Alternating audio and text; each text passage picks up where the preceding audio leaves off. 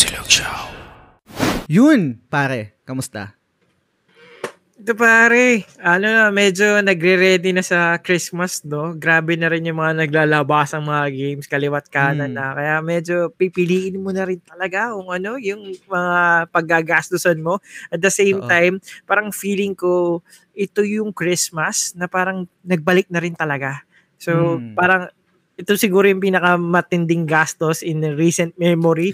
Dahil syempre, ngayon na kayo ulit magkikita-kita. Reguluhan mo yung mga ngayon mo na lang ulit nakita. Syempre, di ba, gusto mo naman maging maayos. Kaya, Mm. nako, kawawa yung mga 13-month pay nyo. grabe, grabe. Hindi pa binibigay, naka-budget na. Oo. no? Alam mo pupuntahan. Eh. Kasi Berne, pag yan Mm. talaga sumapit, medyo kailangan iniisip mo na rin yan para hindi ka na rin din nagagahol Mm. pagdating ng December. Go, pre, kamusta? Totoo, totoo. Ayos lang naman, pre. Actually, um, nabanggit ko na rin naman to lagi sa ano, sa mga previous episodes natin. Pero yun nga, naglalaro ako ng Bloodborne. And um, finally, pare, natalo ko na yung, yung sa DLC, si Orphan of Cause. Oh. Yun yung, I can say na medyo talaga, hindi, hindi pala medyo, talagang nahirapan ako, no? So, dalawang stream ko siya tinalo. Doon sa recent stream ko, shoutout pala sa lahat ng mga nanood, no? Nag-drinking game ulit ako, di ba? Usually, ganit ginagawa ko siya. So, one shot, one death, one shot ng, ng soju. And merong nag-resonate sa akin na comment kasi, syempre, pag may nanonood sa'yo, pare, nagsasuggest eh, di ba? Na parang tinuturuan ka, binibigyan ka ng mga Ah. tips. Tapos parang usually, um, ginamit ko dyan na weapon, ganito, saw cleaver. Ikaw ba, ano bang weapon mo dun sa ano, sa Bloodborne? Yung pa rin eh. Yung pinaka yung default niya, yung cleaver. Ah, yung Oh, default niya, oh. yung, yung flagship na weapon. Yun, yun Oh. yung sinasuggest sa akin. Kaso pare kasi ako, mag magkwento lang ako ng mabilis, no? Ah. Um, talagang great sword user talaga ako. Kadalasan ng favorite na weapon ko is talaga is Claymore, pare. And meron akong certain loyalty sa sa weapon na pag ito talaga yung nag-click sa akin, yun talaga gamitin ko all throughout. So, nung sa, sa Kaya mga girls, mga girls dyan. ah, take note, take note ah. Yeah. so, nag-stick talaga ako dun sa Ludwig's Holy Blade. Ah. And, totoo, totoo. Maganda um, rin yan, maganda naman yun. Oh. Totoo, maganda, magandang weapon siya.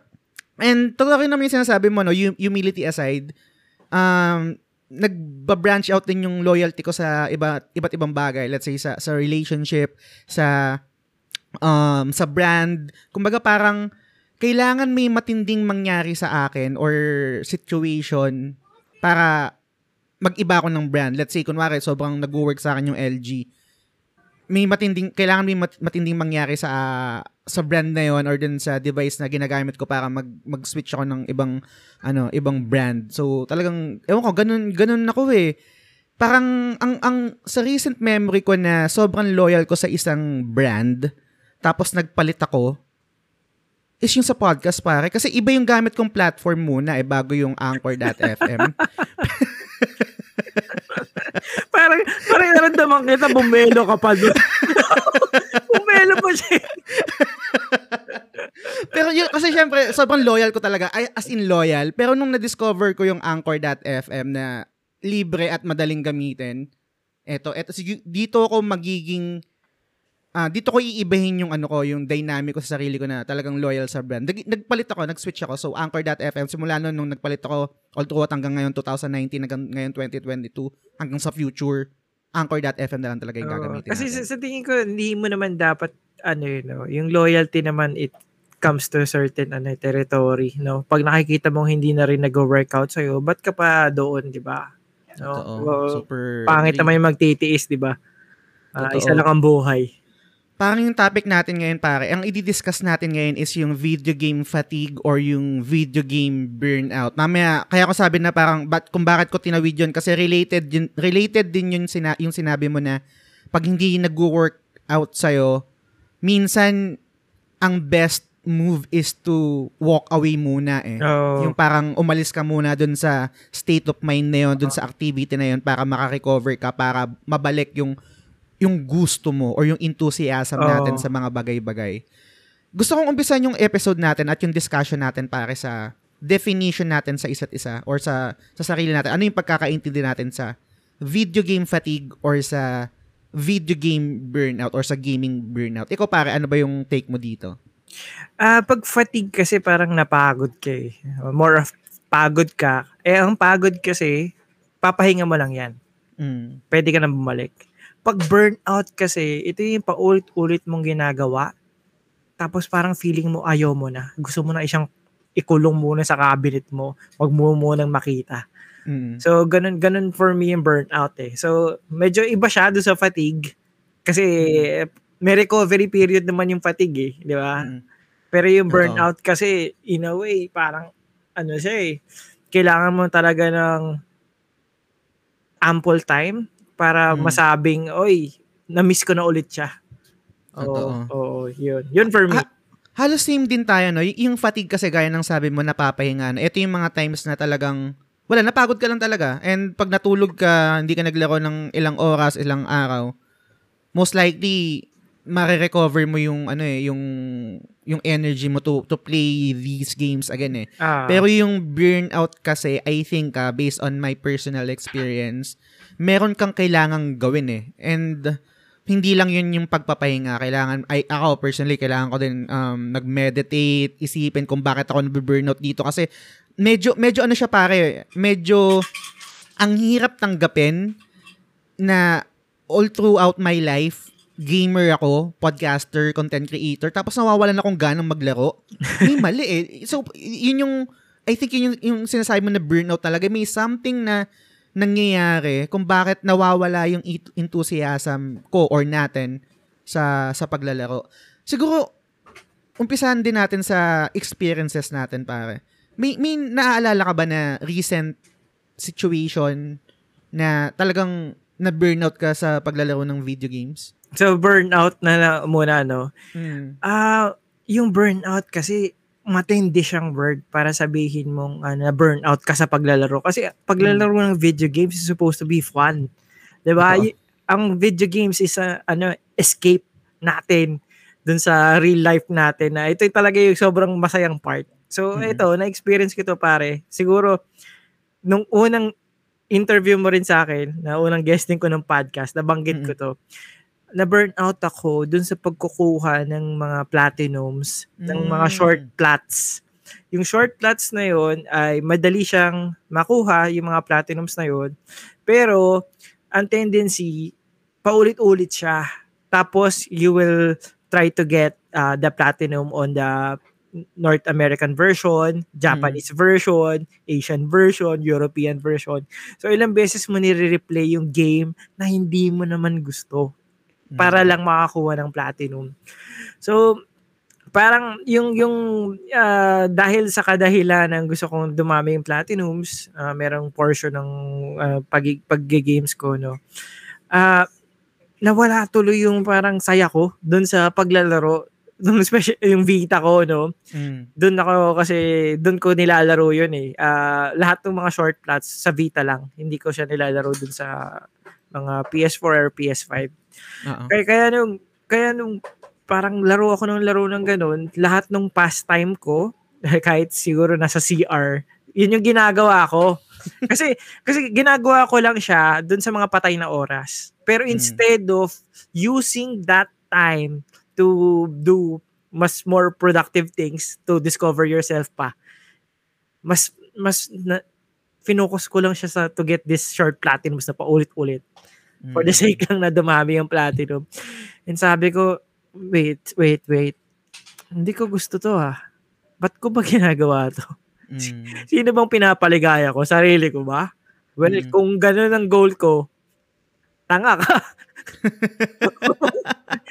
from there, from there talaga, sabi ko, F this, no. Mm. Kung, kung, kung matitake back ko lang yung panahon na ano, na ginugol ko, nothing against sa mga tao ah, na Mm. nagaganon. Clearly, sinasabi ko ako to, yung Ah. feeling kong to, oras ko.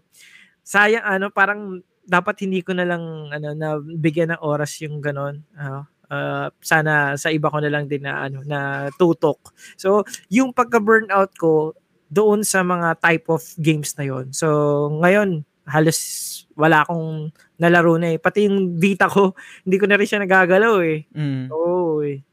So, yun. Galing.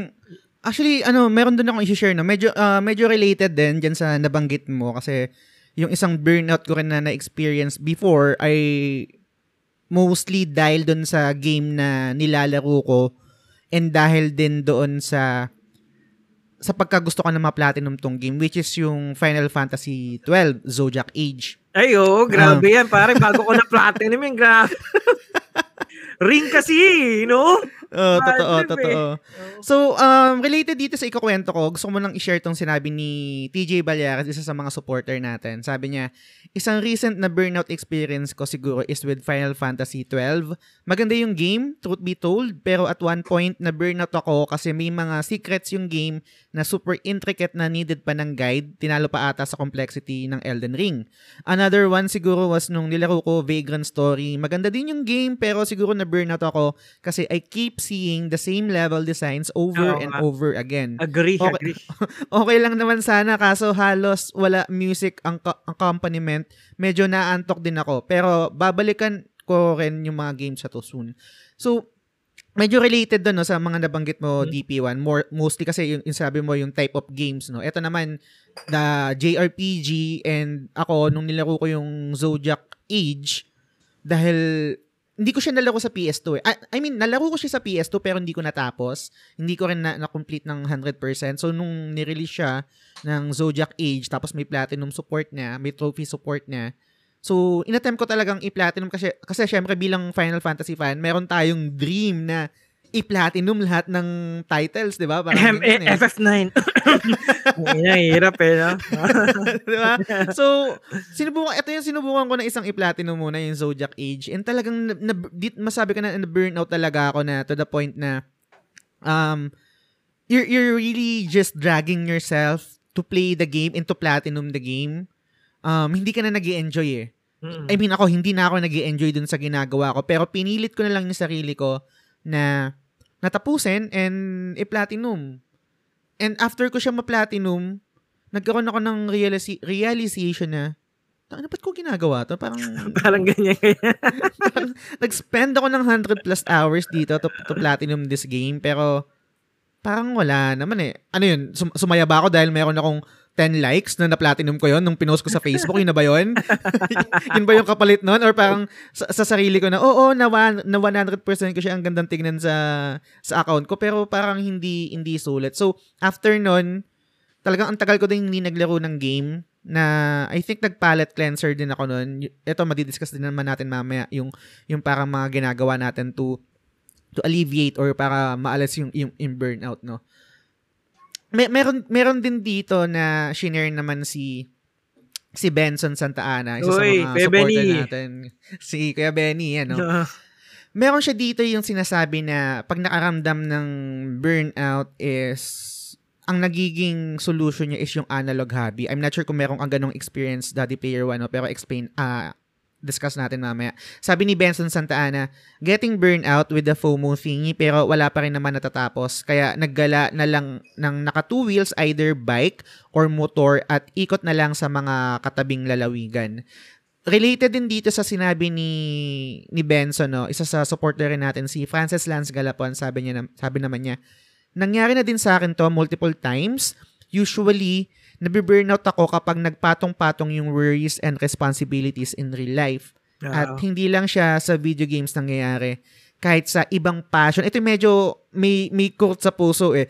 Kahit sa ibang passion ko din like music, writing, movies, etc. Pag ganito ang ginagawa ko is nagbabawas muna ng bagahe paunti-unti uunahin ko na muna gawa ng paraan yung mga nagpatong-patong na problema tas saka na lang ako babalik sa passion ko pag clear na ulit utak ko. Parang barko lang na kailangan mo mag-unload ng excess baggage para makausad. Also, ito may tip siya. Also, nakatulong din sa akin ang medi- meditation kahit 15 minutes bago matulog or 15 minutes pagkagising. Or pag wa-effect pa din, umaakit ako ng bagyo ng mga ilang araw para mag-disconnect sa lahat. So, sobrang relatable yun, no? Ang dami kong pwedeng i-share dito. Pero ikaw, Daddy Player, ano yung thoughts mo dito sa mga na-share ni, ni Sir Benson Santa Ana at ni Francis Lance Calapon? Oh, minsan kasi, ah, uh, kaya naman natin ginagawang escape yung video games dahil yung majority ng ginugugulan na nating time, nakaka-burnout na. Kaya tayo mm. nag-video games. Pero minsan, yung time na yon marami rin tayo masyadong ginugugol sa video games na nagre-result ng burnout na kailangan din natin ng escape. Mm-mm. Na bumabalik, cycle lang siya eh. Ah, naniniwala ako na it, it really depends on your priority kung saan ka masaya dun sa at that moment. Hindi 'yun ah, parang pako na yun na yun lagi. Nag-iiba yan. Um, ah, i-imagine ko nga yung sarili ko, no, no pinaka konting gaming time ko siguro, pero gamer pa din, nung Mm. high school. Kasi yung Mm. priorities ko niyan, barkada, ah, manligaw, Mm. tapos basketball. Sobrang addict ko sa basketball noon. Kayang-kaya ko pa tumakbo ng mabilis. Anong year yan, pare? Ah, Grabe naman, year ka agad. Sino cover niyan sa 2K? Sabihin na lang natin, no? Ano yan? Renren Ritualo. Ah, ganyan, no? Ren, Ren Ritualo. Okay, Joseph gets. Yo. Sabihin na lang natin yung mga ganyan, no? Ah, so, yun. ah talagang parang doon ko mas na-enjoy yung Mm. mga bagay na yun. Kaya doon yun doon ko ginugugol yung oras ko. Din talaga. Kaya ako, hindi ako kung masasabi mong burnout yon or fatigue, Mm-mm. ano, more of parang less priority. Uh, na Mm. hindi ko na prioritize yung video game. Pero hindi naman nawala. Kumbaga, nandyan lang din yon pag trip kong Mm. ano. Ang games na nilalaro ko noon, ano lang din, pang-escape lang din. Basketball, pati wrestling. Mm. Sports lang din. Yung parang hindi mo kailangan ng ano, matindihang time. Tapos parang ah, pangpapatay oras lang din talaga. So, yun yung Gets, na-experience gets. ko. Halos same din tayo pare kasi nung nung high school, yun din yung I can say na um talagang nalimitahan na yung gaming time ko. Naglalaro pa rin ako eh, high school ah, high school ko nalaro yung FF10, high school ko nalaro yung FF10-2 and yung mga ibang games sa sa PS2 kasi high school ako nung era ng PS2 eh. Um, ito, ito rin yung time na nahilig ako sa mga movies kasi kaya isa sa paborito ko yung PS2 kasi ito yung time na hindi ko na kailangan pumunta ng sala para manood ng movie. Nasa kwarto lang ako. DVD, no? DVD na pare, 'di ba? Sobrang solid ng PS2 noon. And pero maliban doon kasi ano, ito na yung time na nag-explore na tayo. Ito na yung binata na tayo, pa-adulthood na tayo, nag nandiligo No, na no? tayo. Meron na tayo Dami mga na experience dyan, no? Totoo, mga first, everything, lahat ng first, di ba? Hindi ko nababanggitin, pero lahat ng first, mad- madalas siguro, most likely, dun yun, sa high school yon Pero sobrang nag-resonate sa akin dito yung sinabi ni Benson, no? Yung nag-two-wheel siya, nag, nag, nag-bike, no? I guess siguro yung gusto niyong sabihin. And yung sinasabi ni Francis Lance Galapo na um, umakyat siya ng Baguio. Recently, this year, um, dahil siguro sa paglalaro and syempre yung content creation, nagpatong-patong yun at sobrang kumakain ng oras. Minsan, talagang makakaramdam ka rin talaga ng fatigue eh, or ng, ng burnout eh. And I, I can say na parang ito rin siguro yung dilemma ng mga ito na talaga siguro, parang ito yung, yung buhay nila. Let's say yung mga reviewer, yung mga critic, na minsan natatakot ako na kung sakaling mag, mag full-time ako or mag full-time tayo, ito yung ginagawa natin, baka mawalan din ako ng ganang maglaro. Kasi, parang meron akong isang episode ng isang drama or I'm not sure kung article lang yun.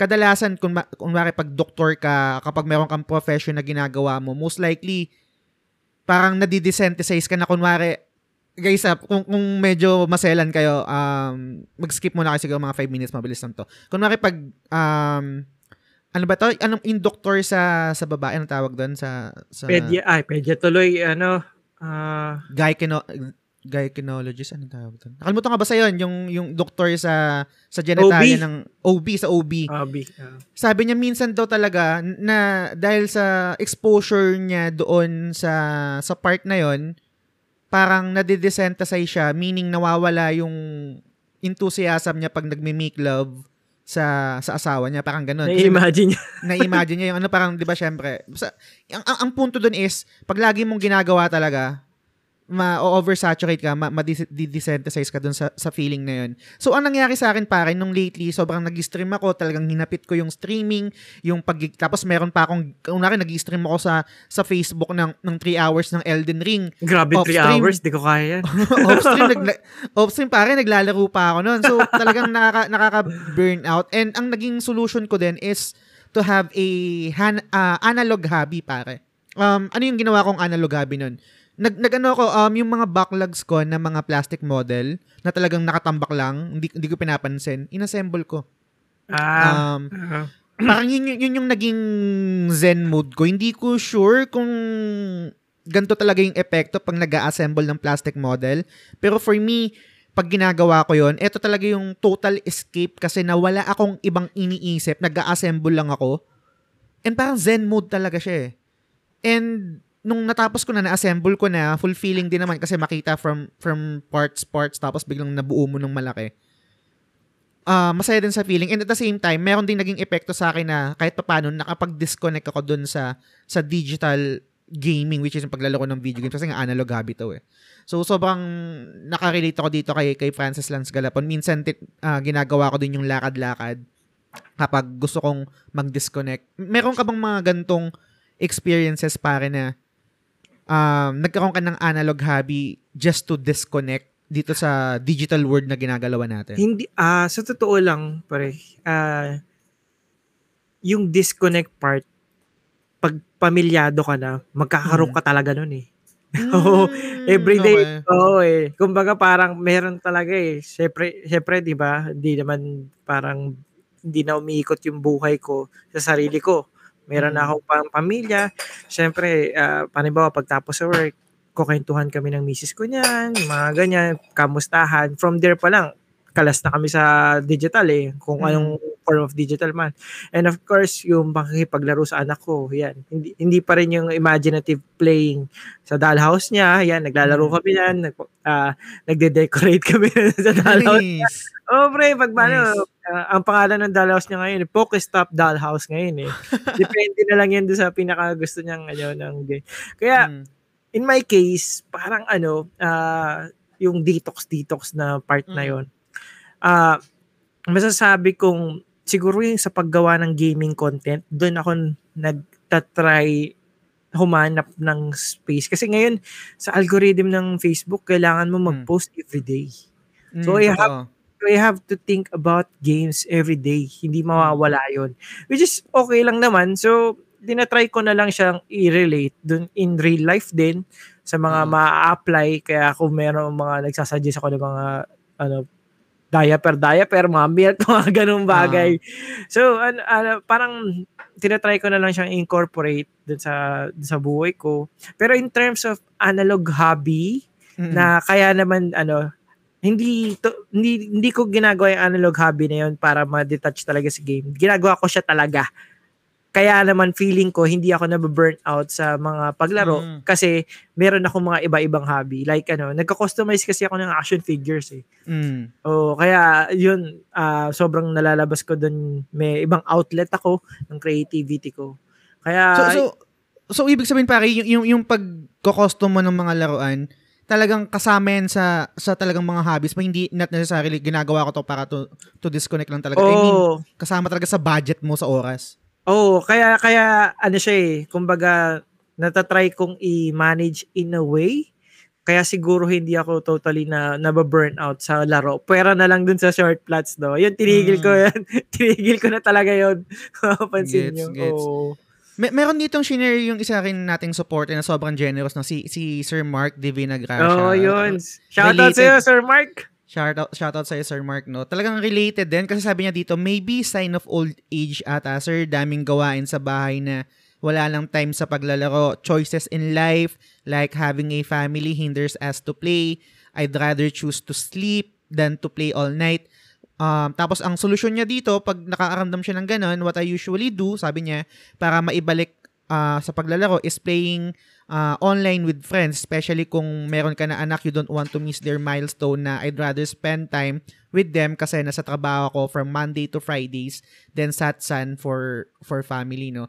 Na- natanong ko na sa ito before, uh, siguro gusto ko lang i-reiterate, paano mo binabudget para yung ano, yung oras mo? Kasi we all know, wow, we're busy sa, sa career natin na hindi lang talaga nakikita dito sa content creation natin. Um, Siyempre, personal na buhay din yun. Pero ikaw, meron kang pamilya na compared sa akin na, na, na single pa ako. Paano yung budgeting mo sa, sa oras na yun? Let's say, trabaho, family, fatherhood, being, being a husband, being a gamer, and then content creator? Medyo grumabi ngayon kasi face-to-face class na. Kaya Hmm. sa totoo lang, hindi ko paggamay at this moment. Pero uh, make it a point na gumagawa ako ng content Monday to Friday. Tapos kung magsistream man ako, hanggang doon lang. If ever nag-stream ako ng weekend, kasama ko siya. Ginamit ko Ah. yung time na yon to bond with my family. Wise, wise. Oo, di ba? Yun yung very grateful ako kasi yung hobby namin, same. Kaya Mm. parang nagagamit ko rin siya kung ano yung hilig ko as ano, uh, bonding time. So, tapos uh, talaga pag Saturday, Sunday, uh, ano, uh, tinatry naming lumabas kami ng Mm. misis ko, yan, tapos yung anak ko, eh, enjoy kami talaga. So, meron kami mga activities like, ano, uh, yung mga simpleng, dapat mag, uh, order ng McDo sa breakfast. Di ba? Ang, sa- Mm. yung weekend, yung weekend habit na yun, ang, Ah, parang sobrang simple, no? Pero ang saya-saya niya, guys. Lo- Na Oo. looking forward tuloy yung anak ko sa mga ganong moment. Tapos, meron kaming uh, chill time. So, yung Mm. chill time namin, walang gagawin sa ano sa moment na yun. So, magkakatabi lang kami kung ano man yung gusto namin gawin, pero magkakatabi kaming tatlo mm. na naka-chill sa bed. So, uh, sa weekends talaga, walang gaming doon na ano, na in terms of ano, ah, crea- content creation ah. Kung, tapos kung may Oo. maglalaro man, sa ano na yon ah, magkakalaro kami. Pero pag weekday, nandun ako gumagawa ng content, and sa madaling araw, doon ako naglalaro. So, doon ko Mm. nilalaro yung mga pina-platinum ko, kaya Mm. po yata, yun nga lang, no? Sa, sana hindi ako, ano, medyo yung body ko, hindi, ano, tawag- Maningil. maningil pagtagal, no? Kasi nagpupuyat talaga ako. Siguro mga ano. Pag gustong gusto ko yung game, ha? ah, mga 3, 4, minsan nabot ako ng 5, tapos gising na ako niya ng ano, 8. Mga Grabe, 3 hours sa tulog. Oo. Grabe. Parang na-discuss rin natin to, no? Kasi alam ko tinanong ko rin ni Kuya Balls, pa- parang, Oo. I think pareho tayong tinanong niya na, ah pre, paano nyo na nababudget yung oras nyo sa content creation and then sa sa gaming rin, no? Oo. Tapos, syempre, wala kang ibang tatanungin kasi syempre, kunwari ako, for, ano ako eh, meron ako 9 to 5 eh. So, fixed yon I'm not sure kung same tayo ng schedule, parang baka iba rin kasi. Pero ang isang natanong ko sa kanya is, yung tulog. Um, ay, ay, ayokong, ayokong gamitin yun na doon tayo kukuha ng oras. No? Pero kasi ganun yung nangyayari sa akin and kakasabi mo lang din na ganun Oo, nga eh. din talaga yung nangyayari sa'yo. Tinanong ko siya pare, sabi ko kay Kuya Balls, ikaw ba Kuya Balls, anong, ilang oras ka ba natutulog sa isang araw? Para 8 hours siya. Oh, Sana all, diba? Sabi ko putang ina, hindi Yan, ko na okay. maalala. hindi ko na maalala kung kailan ako nakatulog ng 8 hours. Feeling ko, pag natulog ako ngayon ng 8 hours, pagod ako. Parang ganun. Oo, may sakit, no? parang nauling na alala ko na 8 hours ako, parang may sakit ako eh. Grabe, 8 hours. Ako ang average ko pare, nasa ano ko eh. I can say na, minsan may kulang din naman. Let's say, may, minsan, minsan may 4 hours. Pero ang average ko kung in totality, siguro nasa 6. Yun yung masasabi pwede na, ko. pwede na yun. Good naman yun yung 6 eh. Mm. Ang ano lang, ang akin lang, pag nadantay ako sa isang bagay, kayang-kaya ko matulog. Tapos, 'di ba, siguro Masa, mga no? 30 minutes kayang-kaya kasi sobrang sinanay siguro ako dati na ano, yung college na nag ano, magbabiyahe, no, MRT, Mm. bus, uh, kung ano-ano pa, jeep. Oh, Masa, masandal, tulog talaga eh. Yun naman. Same. Same. Meron din sinabi dito si isang supporter natin, si Ray Anthony Rivera. Sabi niya, one reason ng burnout is adulting. Yung pag madami kang iniisip sa work mo or mga priorities na dapat unahin sa family, nawawalan ka ng gana maglaro. Kaya madalas sa weekend ng madaling araw ako naglalaro. Pag tulog pa lahat, saka pag bagong gising, wala, wala masyado ako iniisip. Um, ito yung minsan hindi ko rin maintindihan, no? Siguro kasi iba-iba tayo, iba-ibang tao tayo, so iba-iba tayo ng way to, to cope up, no? Yung nabanggit mo kanina na usually dapat pag naglalaro tayo ng video games, ito yung escape natin, ito yung me time natin. Pero Mm. minsan dahil sa ginagawa natin sa sa responsibilities natin yung mga nag exist na responsibilities talaga nagbi-bleed over siya doon sa quote-unquote me time natin kaya naapektuhan um yung, yung sa akin kasi medyo iba siya um ang recent ko na naalala na, na burnout ako naman is siguro 2020 to pagka uwi ko galing recent ng lang, ah. oh, recent pagka uwi ko ng ano ng, ng Korea dito ako sa Pinas, sabi ko parang, syempre meron pa akong konting chaching, di ba? May budget pa. Ang lawak pa nung, yung allotted time ko na May magliwaliw. kimchi ka pa. Oo, may kimchi pa, pare, yung hininga ko. Adyo siya pa. Parang, sabi ko, ah, laro lang ako ng laro ng video games, pero hindi nagkiklik sa akin. In- in- Kumbaga parang kahit anong gawin kong paglalaro, hindi hindi nagre-resonate sa akin yung mga games na nilalaro ko and hindi ko ma-explain kung bakit pare. Hindi ko hindi ko ma-pinpoint yung root cause kung bakit nawawalan akong ganang maglaro. And masakit siya for me, masakit siyang um, tanggapin na gusto ko to eh, dapat gusto ko to. Bakit, bakit, bakit pag naglalaro ako, hindi ako nag enjoy Bakit? Para akong, para akong kumain ng, ng isang pagkain na nabusog ako pero hindi ako nag-enjoy. Ganun yung Hmm. feeling ko nung time na yun, nung, nung around 2020 pag naglalaro ako ng video games pag natapos ko. I think um, yung FF7 remake ba yun? Hindi, hindi, hindi. FF7 remake. Yung Control yata yung nalaro ko na, nung time na yun. Control, I think, uh, Medyo nakakatamad din yung part na yun eh. Bloodstain. kasi pinlatinum ko din yung Bloodstain nung Yeah. time na yun. And nag, nagpahinga ako pare. Ang naging, ang naging resolution ko dito, I, I'm not sure kung mag-resonate sa inyo to guys, no? Pag nakakaramdam ako ng burnout, and yung nangyari sa akin burnout na yun, or fatigue na yun, inali- inanalyze ko yung mga games na nilalaro ko. And sabi ko, parang may mali ah. Kasi yung mga games na natapos ko nung that time, enjoyable naman siya, maganda naman siya, I can say. Pero hindi ito yung genre ko. Hindi ito yung hindi ito yung talagang alam kong feels like home. Hindi ito yung yung, yung two-piece chicken joy ko. Hindi ito 'yon. Hmm. So I decided to go back to my genre which is JRPG. Ang time ang nilaro ko noon nung, nung nung time na 'yon is Nino Kuni um uh, Wrath of the White Witch. Hmm. Hindi ko kasi siya natapos sa PS3 eh. So yun yung naisipan kong laruin and putang ina pare parang parang magic lang Bumalik. na nung- bumalik pare. Parang naalala ko yung moment nung pag yung bata ako na sobrang excited ako magpa-level up, kumuha ng mga familiar. Sobrang basic lang naman yung story. Parang hero's journey na ililigtas mo yung mundo, ganyan-ganyan. Pero it feels like home eh. And after kong natapos yung Nino Kuni, though medyo may konting fatigue din kasi pinlatinum ko din yon hindi na hindi na ako nakaramdam ng ng pagka-umay or pagka-dismaya sa mga games na nat- natatapos ko, tuloy-tuloy na rin talaga. Hindi na ulit siya tumigil katulad nung, nung bago nangyari yun. May, may ganun ka bang pangyayari pare na meron kang isang let's say genre or type of game na nilalaro mo. Ito ito I think ito pwede natin i-categorize to na vi, na fatigue doon sa video game mismo or sa genre ng sa type ng video game eh. Tapos gumamit ka ng palette cleanser. Kung kung meron kang ganong experience, an, ano yung ano yung game na yun Ang- and ano yung naging palette cleanser mo? Ang naisip kong experience kasi niyan, ah, sabi ko nga, hindi naman ako nababurn burn out. More of Mm. fatigue. Ah, kasi, noong 2019, nakwento ko naman sa ito, yun talaga yung time na halos hindi ako nakapaglaro. Isa lang yung platinum ko ng 2019, nag-iisa, Detroit Human yata. Mm. yun lang, as in wala akong halos ibang nalaro. Kasi Ah. sobrang busy. Yun yung mga time na parang kali- kaliwat kanan yung shooting. Pu- puro madaling araw pa. Nakakauwi ako ng bahay. Halos natutulog na lang ako. Tapos family time na lang talaga sobrang walang ano chance.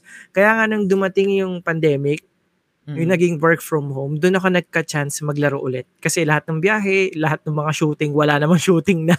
o Mm. talagang walang ano, puro mga social media lang, mga post-post, kaya-kaya naman yon And saktong-sakto, doon dumating ng 2020 si Final Fantasy 7 Mm. Remake. No? Parang ni, Mm. parang ni-remake niya yung ano ko, yung yung the way ko mag-play ng games. Kaya Ah. sobrang sakto lang kasi yung in-announce yun, kailan ba in-announce yun? 2016, 2017. Basta halos na iyak pa ako sa saya. Mm. At sobrang excited talaga ako na nalaro ko siya. And by the time na nalaro ko na, madaling araw pa yun kasi sinadya akong bumili ng digital tapos Singapore account para malaro ko siya ng 12 midnight Mm. hindi ako natulog nun. Naglaro ako ng tuloy-tuloy ng Final Fantasy 7 remake. Oo. Ganun, ganun ko na miss yung video games na, na parang from there talaga, doon na rin nag-start na ako maging ad Yung 2020 kasi siguro mga naka, ano ako, 140 na platinums. Grabe. Oh, pre. Oh, kasi, Grabe. Kasi kasama dun yung mga short plots ha, pati yung mga Ah. long plots. Ang dami ko rin nakuha mga pangmatahagalang plots ng mga 100 hours. Kasi pagkalaro ko talaga ng Final Fantasy 7, parang ginanaan ako. Sunod nun, Last of Us Part 2. Tapos Mm. basta sobrang dami pang mga kasunod na doon din ako naging super active sa PlayStation Trophy Hunters Philippines. Mm. Oo, oo, talagang sobrang naging active ako doon. Kaya bumalik talaga, nabalik yung gana ko sa gaming and nakita ko rin yung mga tao sa paligid ko. Pati ikaw, pre, nakita na rin Mm. kita na parang ang saya-saya na naglalaro, na nagpo-post, na nagpo-post, na nagpo-post. Nandun, doon ko nakita, ga, ang dami pala nating mahilig talaga sa games na parang nanumbalik dahil nagkaroon ulit ng oras.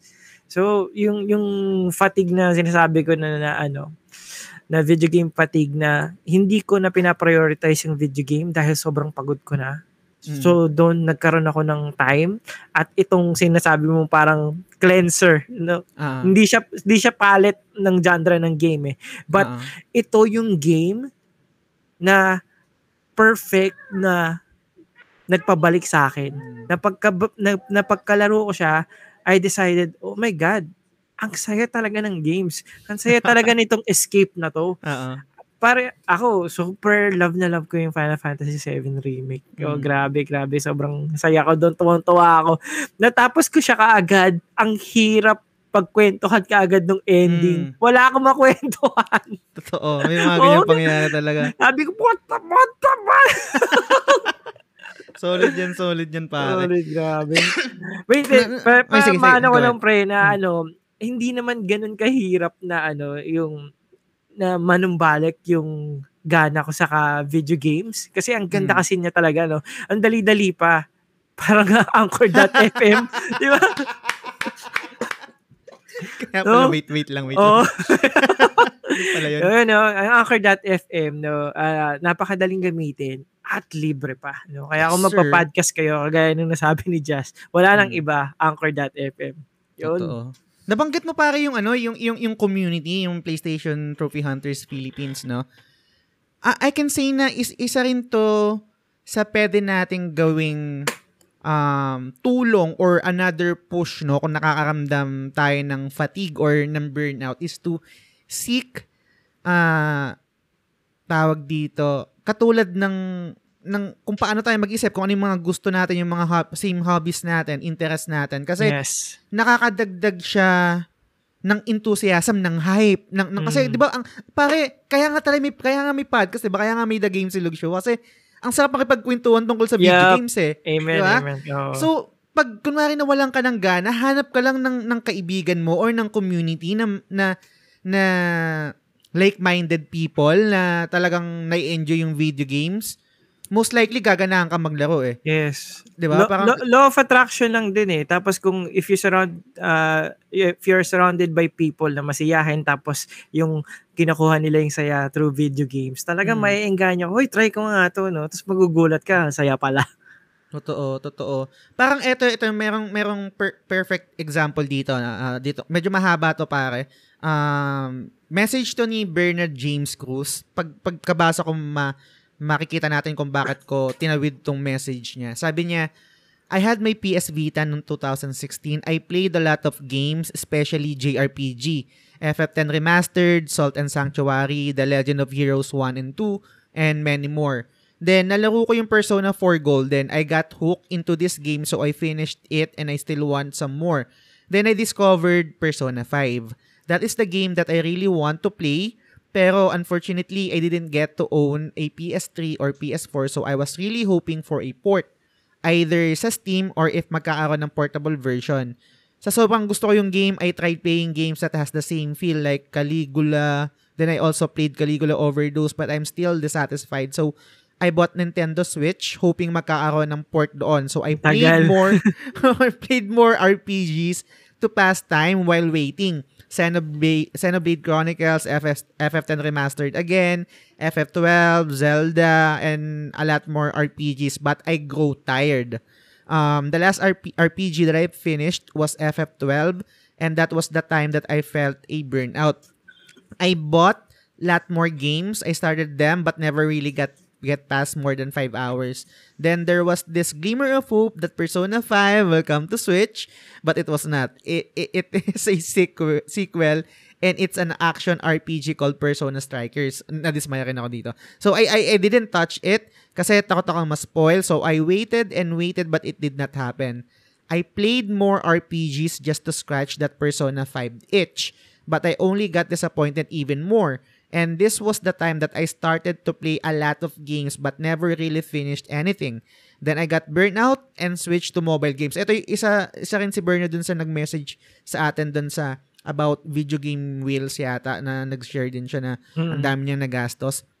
Sabi niya, since it's a free so there's no really cost to start them and I can quit anytime without spending anything. And believing that was the biggest mistake I ever made. ang dami niyang nagastos. Uh. Tapos ito yung sabi niya, ito yung ito yung comeback Israel, comeback Israel pare. Sabi niya, I got back playing quote unquote real games when I started listening to the Game Silog show. Nung naririnig ko yung mga kwentuhan about experiences sa mga games na nilalaro nyo, it reminded me of what I used to experience before. And that got nice. me excited again. And good thing, kakaport lang ng FF7 remake sa Steam So I tried once more with a different mindset and this time it clicked. I got two platinums and I'm on my way to my third. I hope From Software's Git Good genre won't burn me out of other genres since Persona 5 will also come out this October sa PC. So, sobrang solid nun. Medyo mahaba yung build-up. Pero ang, ang punto dun is yung sinasabi ko kanina na, na tinuhog ko na pag meron ka talagang community na like man ma, like-minded people na alam mong this is I, I, I belong, this is my crowd na talaga na enjoy din yung video games.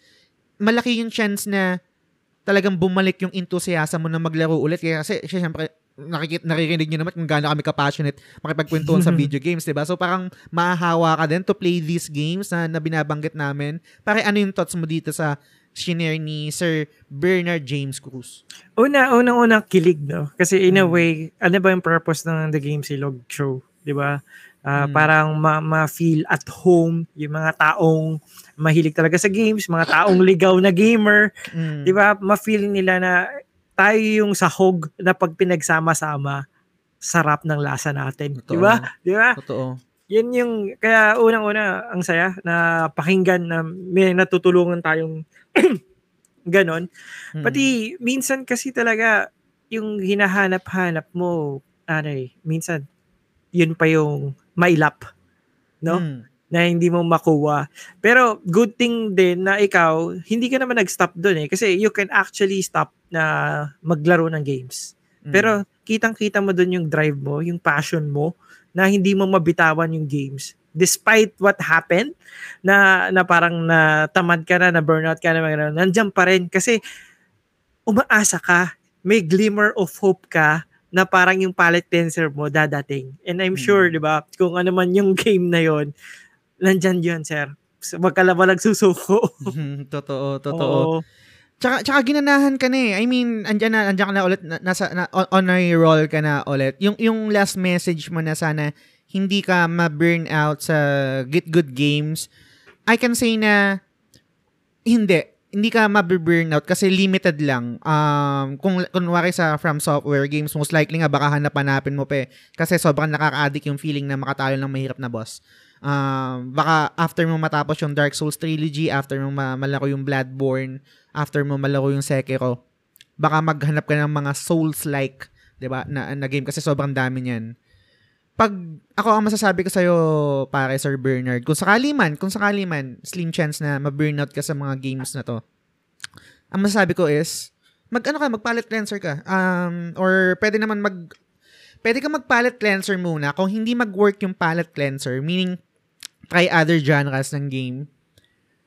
Ang ang last option doon for me is to step back muna eh. Magpahinga, tanggapin mo na hindi talaga nag-work sa yung game and then pag okay ka na, ginana, nahanap na ulit yung, yung, yung, yung rhythm mo to, to play these games, most likely mag-work yon gusto ko mag-focus muna dun sa palette cleanser. Balikan ko lang ng, ng mabilis, no? Meron kasi ako parang palette cleanser na pag kapag nakakaramdam ako ng burnout dito sa mga games na to, bin, binabalik-balikan ko siya. I think nag-post ka dito. Nag-post ka last week yata ng ng question sa sa Daddy Player 1 na na page na. So you guys you can you can, you can follow Daddy Player 1 sa sa Facebook page niya.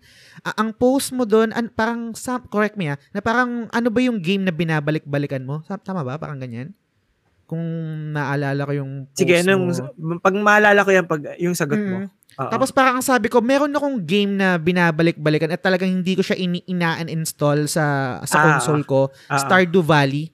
Oo. Um, ito kasi yung palette cleanser ko. eh. Ito rin yung time na ay ito rin yung yung game na kapag nakakaramdam ako ng ng ng hindi mga gandang thoughts, mga let's say mga malulungkot pag nasa dark side ako, nasa, nasa dark place ako. Um, Stardew Valley yung nagbibigay sa akin ng kasiyahan na mabilis, instant. Kasi imagine niyo guys, kung hindi niyo pa nalala yung Stardew Valley, para siyang Harvest Moon or let's say Animal Crossing na mindlessly you're playing this game pero nire-reward ka niya. Ibig ko sabihin sa mindless, hindi ito yung makakaramdam ka ng, ng lungkot ala The Last of Us. Hindi ka makakaramdam ng, ng, ng challenge ala Dark Soul. Hindi ganun.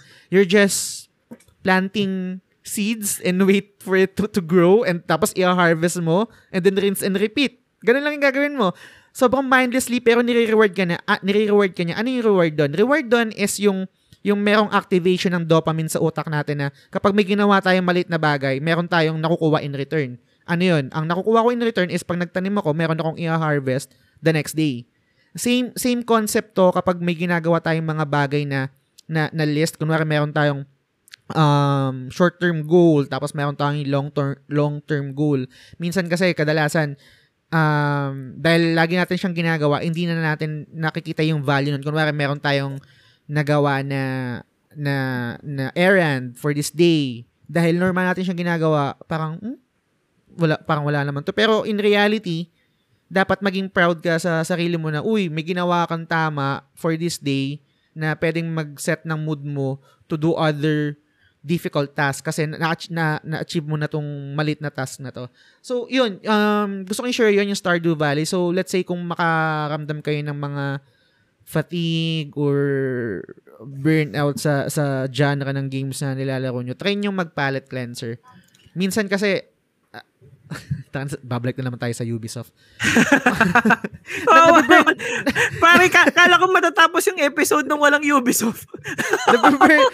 Nababurnout din kasi ako sa, op- hindi naman literally, hindi lang naman kasi sa ano, hindi lang din naman kasi sa Ubisoft. In general, sa, sa open world games, na nababurnout din ako dun sa ganung klase ng, ng game. So pag let's say, nagkakatapos ko lang The Witcher 3, tapos nag-open world game ulit kagad ako, most likely mababurnout ako dyan eh.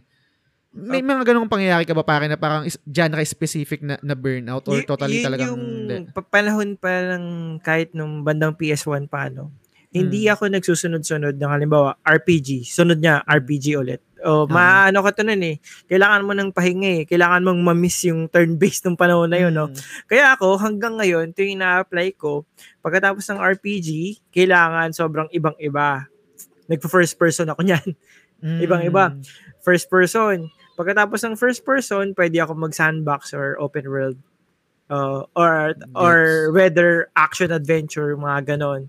Tapos, ah, parang ah, next nun, pwede rin ako mag-sports. So, favorite kong genre talaga is RPG. Yun Mm. yung main ko. Kumbaga parang binabudget ko siya na, oy, eh magme-main ako na ganito na sobrang tagal ng RPG na to. Okay, magpapalit cleanser muna ako ng mga iba-ibang maliliit na laro na iba-ibang genre para pag the next time ko na doon sa talagang main na ano ko, na RPG ko, et ano naman, ah eh, ganadong ganado ulit ako. Mm. Yun nga lang, merong ibang mga action adventure like ano, Death Stranding. Ang tagal ko dun eh. Ang tagal ko eh. Kaya sabi ko, ay na, ayoko muna makakita ng mga action adventure na ganyang katagal ah. Mm. Meron, meron ganun. So, so kakatapos ko lang sa ganung game, sobrang relax muna ako sa mga type of genres na nilalaro ko ngayon Mm. ayoko muna ulit ibigay yung dedication ko dun sa ano. Siguro the next time kung ano yun yun, ay parang hindi pa nga mako-consider yung God of War Ragnarok eh, no? Medyo Ah. mas mabilis pa yun eh, no? Mm. Wala pa akong, ay hindi, yung Yakuza, Like a Dragon, sobrang, ang tagal ko na siyang next dapat. Pero dahil nag-Death Stranding ako, siguro bandang pagtagal na siya, no? Pag na-miss ko na ulit yung RPG type of uh, uh, time na kailangan i-dedicate. Mm. Yun. Gets, gets. Meron akong last two items dito para na gusto kong um, i-discuss natin, no? Na, na, nasabi ko to kay Kuya Balls din. So, shoutout sa'yo, pare. Follow nyo rin Kuya Balls, guys. Um, Pagod yun, naglinis eh. naglinis ng mga laro, napakaraming laruan niya. Tapos, um, isa sa nabanggit ko sa kanya, pare, is, I'm not sure kung paano to mag-resonate sa mga listeners natin and kung paano rin, ano rin yung take mo dito. Ang isang nabanggit ko sa kanya na, na payo or ginagawa ko personally na pag sa, nung tinanong niya ako kung paano ako nakakapag um, video games pa rin off stream, kung paano ako nakakapag-stream ng, ng game na matagal and paano pa ako nakakapag nagiging content creator, 'di ba? So unang-una, syempre, binata ako. Wala pa akong responsibility na iba. Kumbaga ako lang tas pamilya ko. Wala pa akong personal. So medyo yung yung yung leeway ko or yung parang yung budget ko sa oras medyo malaki pa. Pero maliban doon, ang isang naging advice ko sa kanya is pare, sabi ko sa kanya, yung paglalaro ng video games off stream, tinitik tinitignan ko siya as commitment na etong game na to lalaruin ko to, hindi pwedeng hindi. Ito yung me time ko, um this uh, parang Ah, tayo ko to responsibilidad ko to sa sarili ko, lalaruin ko to by hook or by crook, kailangan kong laruin to, kailangan ko mag-make time, kung kung kung kailangan kong hindi mag-Facebook, mag, mag, mag hindi mag mag-TikTok para manood ng mga sumasayaw na babae, gagawin ko 'yon. Pero, Kumbaga pero, parang nag- pero may time ka ka eh. doon. Saan? Yun yung nabanggit mo eh. Ibig sabihin na yung lumalabas sa'yo. Hindi kasi minsan kasi kunwari 'di ba, nakahiga ka lang, kakatapos mo lang let's say mag, maggumawa ng gawaing bahay, kakatapos mo lang maghugas ng pinggan. Pahinga muna ako konti, higa sa higa sa sa sofa, syempre Facebook, on Facebook or TikTok. Eh kasi yung yung yung yung instant gratification ng TikTok na magsaswipe ka na magsaswipe, hindi ko namamalayan. Minsan namamalayan nakakaubos ako oras. ng 30 minutes, ng 1 hour, Oo. 'di ba? Nakakatawa ka naman kasi. Nakakatawa Di ba? So ang ang ang ang ang way ko doon is commitment siya tapos kailangan kong alisin, kailangan kong ma- ma- ma-determine kung ano yung mga bagay na ginagawa ko na kumakain ng oras. Isa na ron, isa na rin doon is yung pag-scroll sa Facebook, sa social media, sa TikTok, sa YouTube. So, Ah. pag na, na-determine ko na yon kasi kahit sabihin mong 20 minutes or 30 minutes or meron pang ibang bagay na nagkukonsumo ng oras mo, pag nag-pile up yon one hour, one hour na game time, matagal na yun eh. Di ba parang nag, nag-me time ka na rin nun eh. So, tinitake ko siya na ganun and commitment na kailangan kong laruin to for, oh, let's say, di, ngayon after natin mag-stream pare, commitment ko sa sarili ko, responsibility ko sa sarili ko na maglalaro ko ng ng ng Bloodborne kasi kailangan ko i-platinum, eh. kailangan ko na siya may i-platinum, mag, Ah. magcha-chalice dungeon ako. So, commitment siya.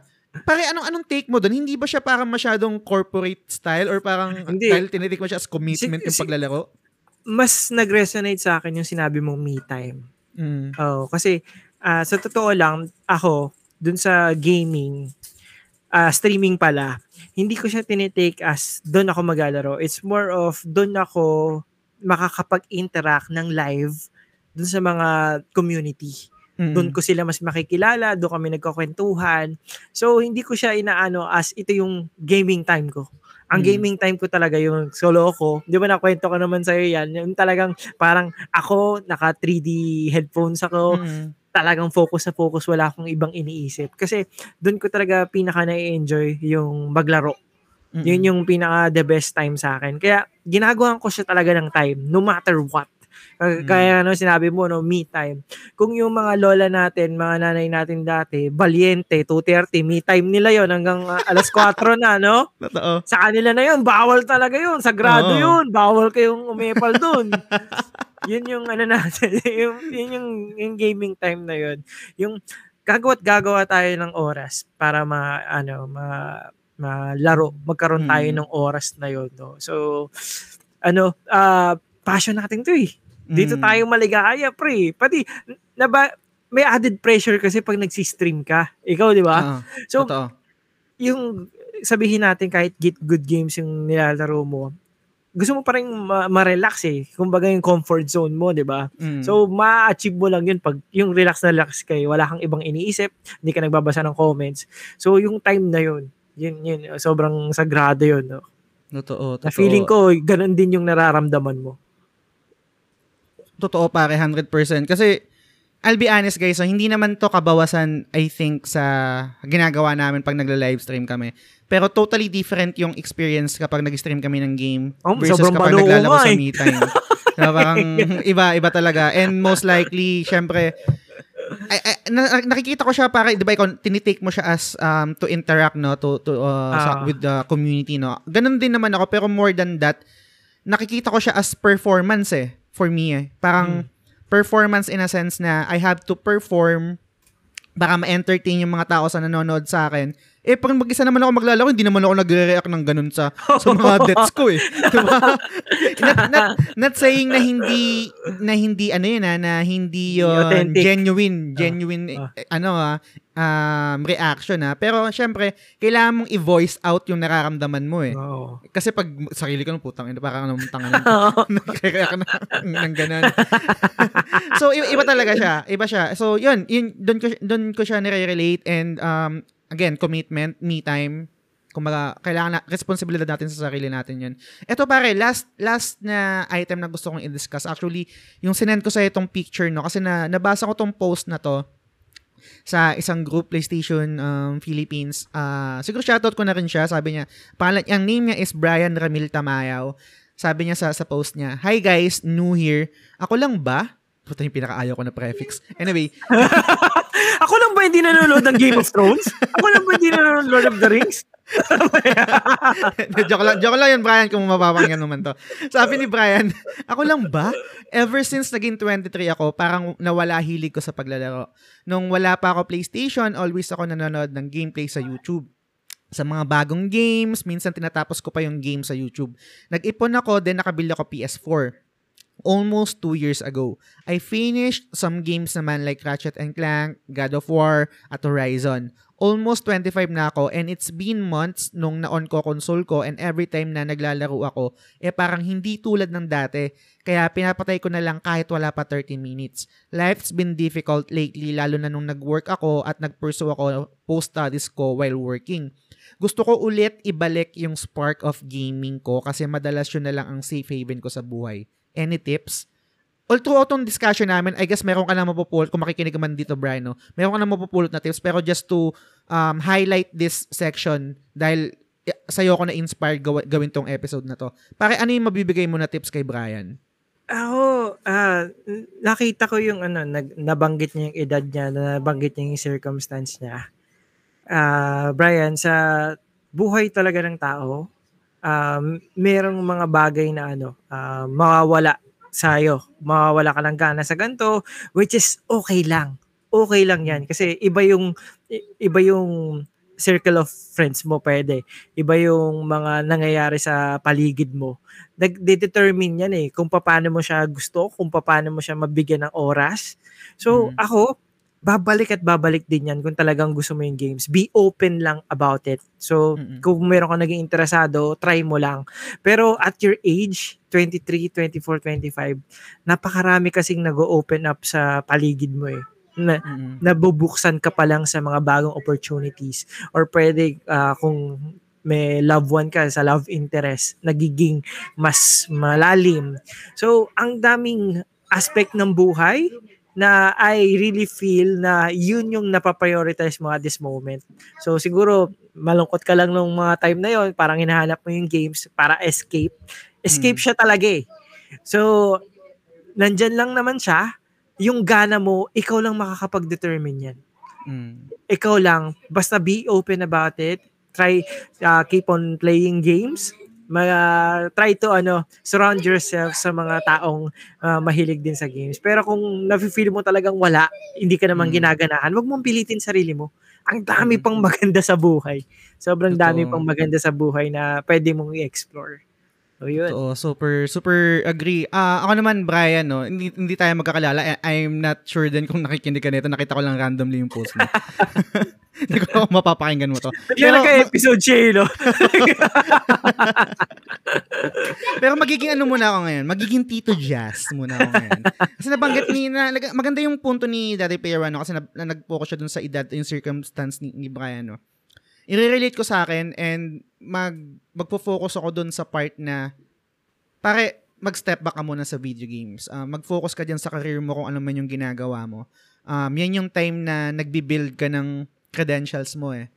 And I promise you, it will pay off pag pag goods na goods ka na sa buhay, uh, um, successful ka na, meron ka ng chaching, magkaroon ka ng time kasi syempre pag pag meron ka ng position or let's say um mas mas goods na yung yung yung trabaho mo, um stable na, meron ng hindi naman infinite pero um close meron to. ng Oo.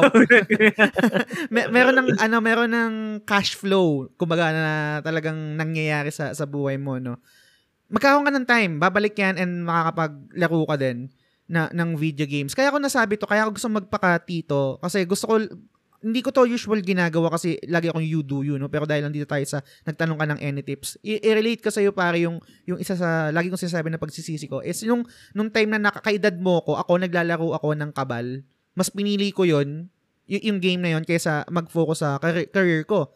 And, in, hindi siya naging maganda in the long run.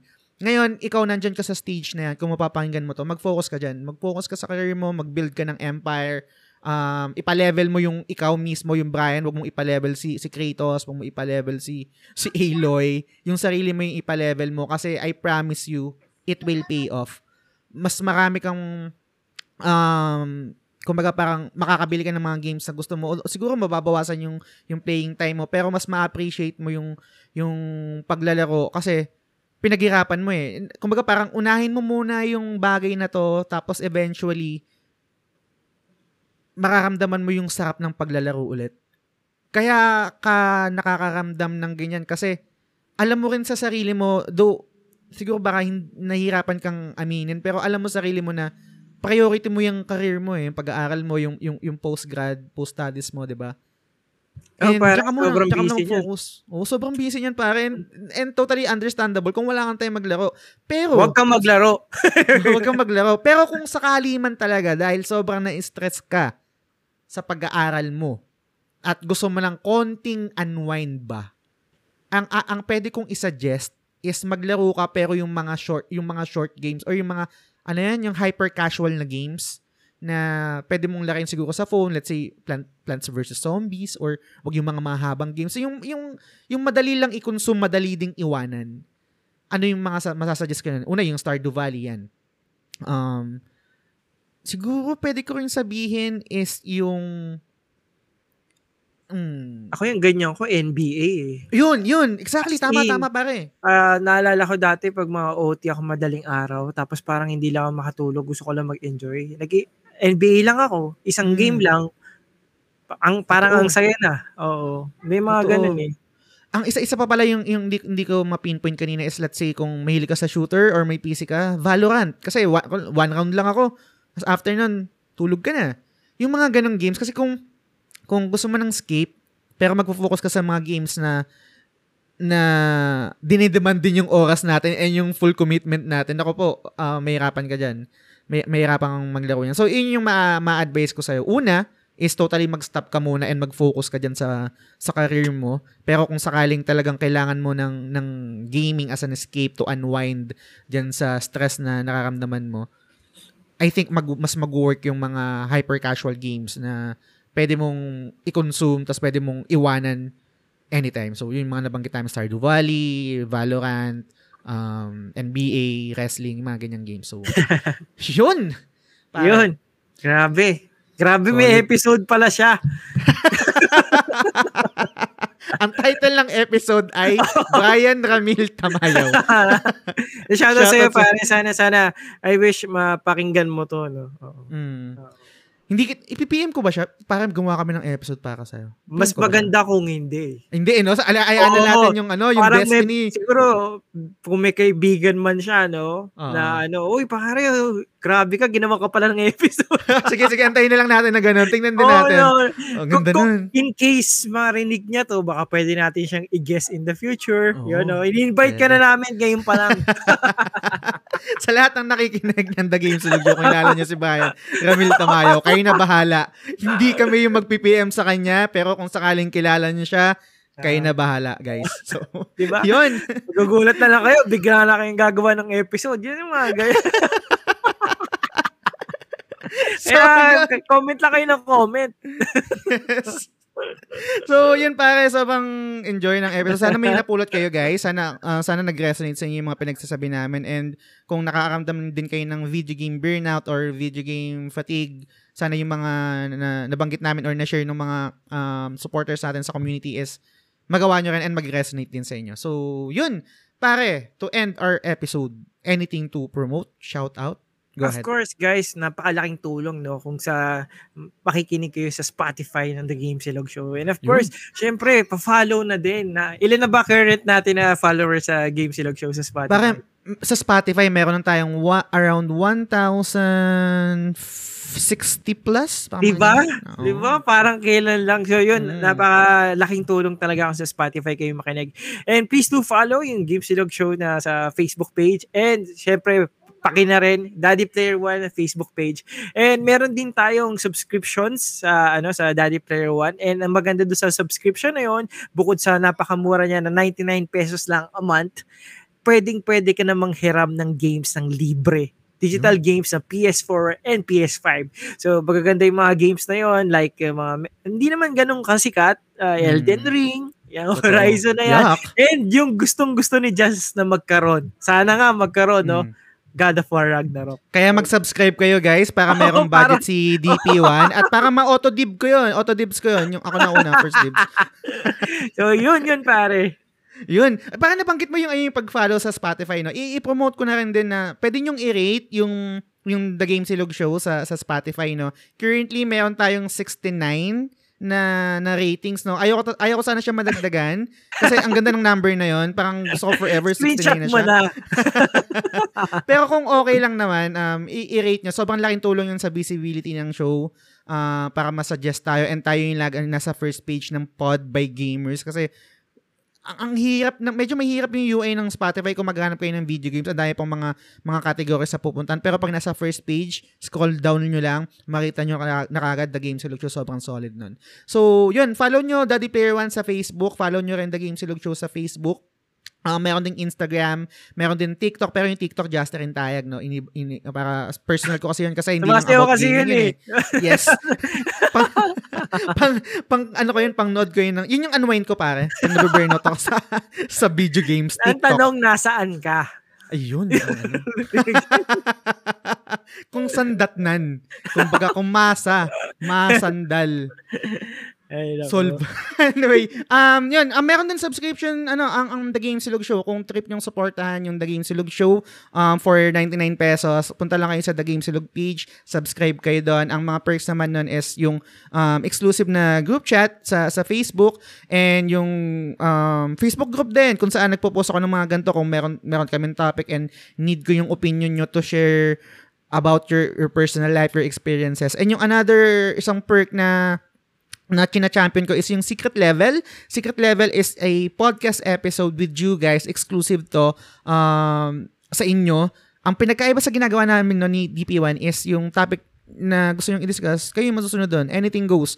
Politics, religion, K-pop, anime, anything goes. And lastly is yung name nyo sa credits sa lahat ng content na ginagawa ko sa podcast, sa streaming, um, pati dito sa sa description ng anong episode. So, pwedeng ilagay niyo yung name nyo, pero kung hindi nyo gusto yung pangalan nyo, which is sobrang weird kung hindi nyo gusto yung name nyo, pwede nyo ilagay yung name ng page nyo or yung business nyo. Po, another parang way of promotion na rin. So, yun.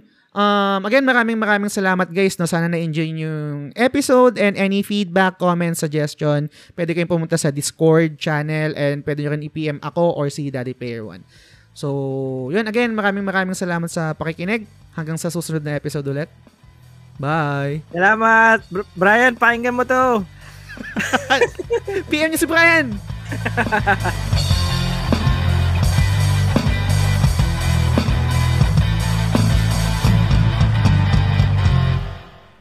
The Game Silug Show is fan-supported at facebook.com slash The Game Silug Show. The following names are our current supporters and I'm eternally grateful for your kindness, support, and generosity. Sands, Mark Andrew Yap or Maku, Frederick Telen Soriano ng Late na Gamer, Mar Valencia, Joshua Marquez ng Blaze, Daddy Player 1, Francis Lance Galapon, Yvette Solivilla ng Ara Ara The Wee Podcast, Albert Gonzalez, Arnel Pableo, Paula David, Vitoy Bautista, Mark Paha, Tess Macalanda, Benson Santa Ana, Jep Bahilot, Mary Fontamillas, Teacher Mike Lau Bacareza, Mark Christian De La Cruz, Mark Divina Gracia, Drew Rivera, RD Casimiro, Algers Valerio, Ruben Domingo, Ray Anthony Rivera, Bernard James Cruz, Rafi SF, Jivan Jairo Fernandez, TJ Balyares, Malcolm Colamar,